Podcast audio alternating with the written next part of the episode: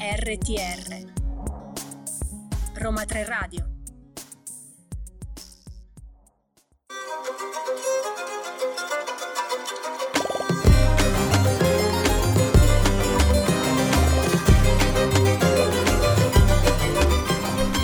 Benvenuti a questa nuova puntata di Ladra di Libri.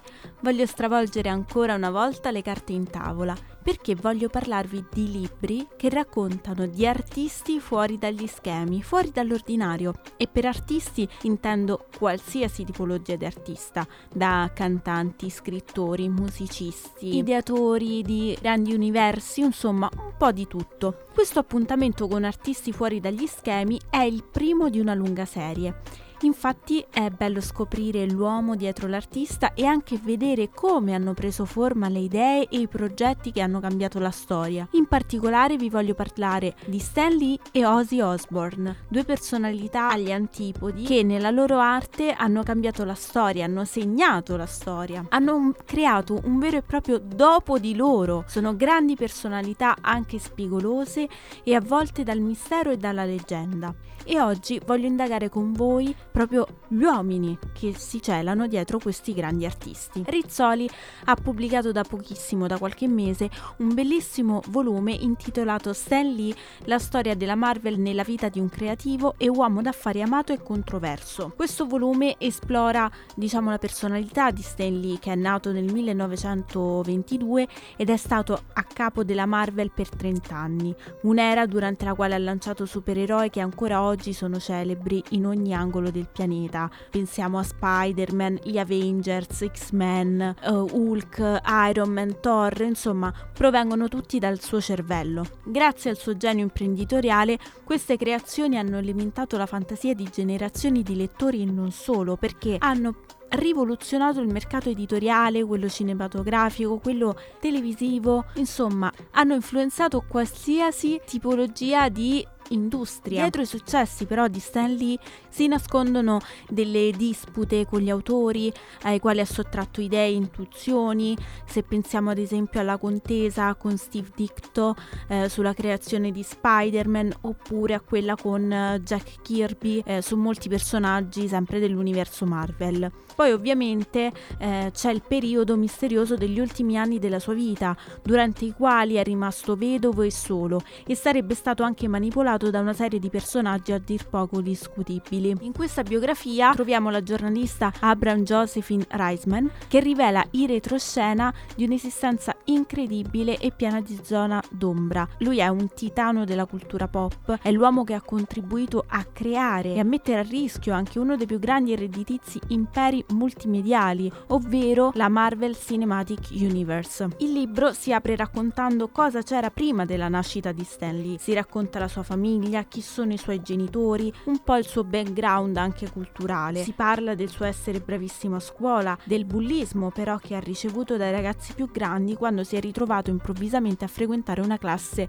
di un livello superiore rispetto alla sua. E poi troviamo l'anno della svolta, che è il 1941, quando firma la sua prima storia su Capitan America. Si racconta quindi una vita di successi ma anche di dolori, ci sono zone di luci e ombre che vivono in parallelo. Chi era davvero Stan Lee? E la risposta la troviamo nel libro, che è un libro appassionato che vale la pena di essere letto non solo per gli appassionati della Marvel, ma anche per chi vuole conoscere meglio chi ha cambiato la storia e chi ha influenzato poi e appassionato tantissime generazioni. In questo libro ci sono anche delle testimonianze fotografiche, oltre che racconti dei familiari ed amici e collaboratori di Stan. Soprattutto troviamo una prepotente testimonianza di suo fratello, prepotente perché è predominante nel libro. È un libro molto ricco, molto, se vogliamo, anche oggettivo su quello che succede. Non dà mai il giudizio. La giornalista in questo caso racconta i fatti, non sale mai in cattedra, non c'è mai un giudizio su Stan Lee, quindi si limita a raccontare quello che è successo e quello che potrebbe essere successo perché ricordiamoci che quando abbiamo delle biografie post morte è un po' difficile capire quale sia la verità al 100%, però io vi invito insomma a leggerlo non solo per capire appunto tutto l'universo Marvel, ma anche per ehm, comprendere meglio quali sono state le ragioni della creazione di alcuni personaggi o meno e soprattutto eh, sapere chi è Stan Lee. L'altro libro di cui voglio parlarvi invece è Chiedilo al dottor Ozzy, consigli dall'ultimo sopravvissuto del rock. Questo è un libro dai toni completamente opposti rispetto a quello di Stan Lee perché una biografia molto più spiritosa su Ozzy Osbourne è edito da Arcana ed è liberamente tratto dalla sua esilarante e celebre rubrica settimanale che è apparsa sul Sunday Times in Inghilterra e anche su Rolling Stone in America. Chiedilo al dottor Ozzy si chiamava questa rubrica. Qui abbiamo Ozzy Osbourne che è il leader del Black Sabbath, è soprannominato il principe delle tenebre che eh, riveste il ruolo di un medico, sempre tra virgolette, intento a narrare mirabolanti storie di sopravvivenza. Qui l'artista dispensa consigli che nessun essere umano dovrebbe seguire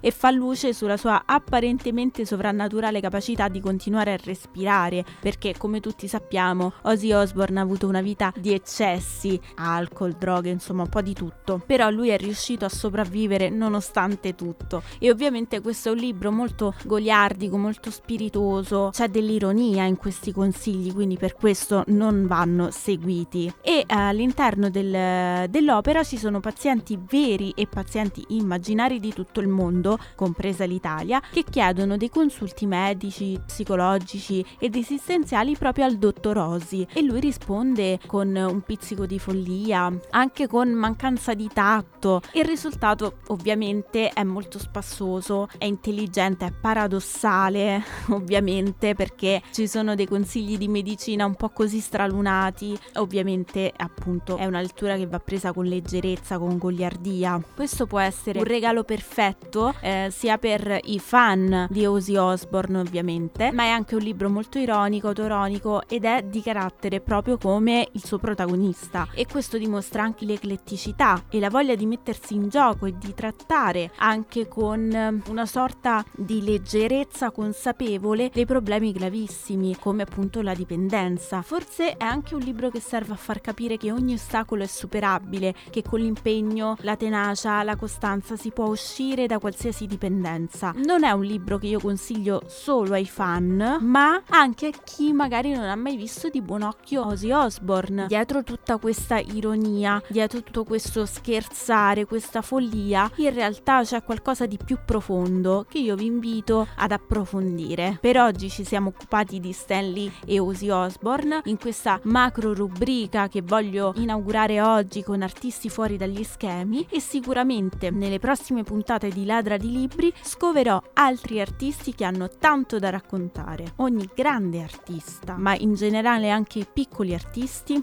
hanno sempre un qualcosa di profondo e di radicato che va scoperto e va raccontato perché può essere d'esempio e d'aiuto a tantissimi di noi. L'appuntamento con Ladra di Libri termina qui, io vi auguro buona lettura e quindi vi ricordo Chiedilo al dottor Osi, consigli dall'ultimo sopravvissuto del rock, edito da Arcana e Stan Lee, la storia della Marvel nella vita di un creativo e uomo d'affari amato e controverso, edito da Rizzoli. Vi auguro una buona lettura e vi ricordo di seguirci su tutti i so- nostri social network per scoprire altre curiosità sui programmi di Roma 3 Radio. Vi auguro una buona lettura e ci vediamo il mercoledì e il sabato pomeriggio. Ciao!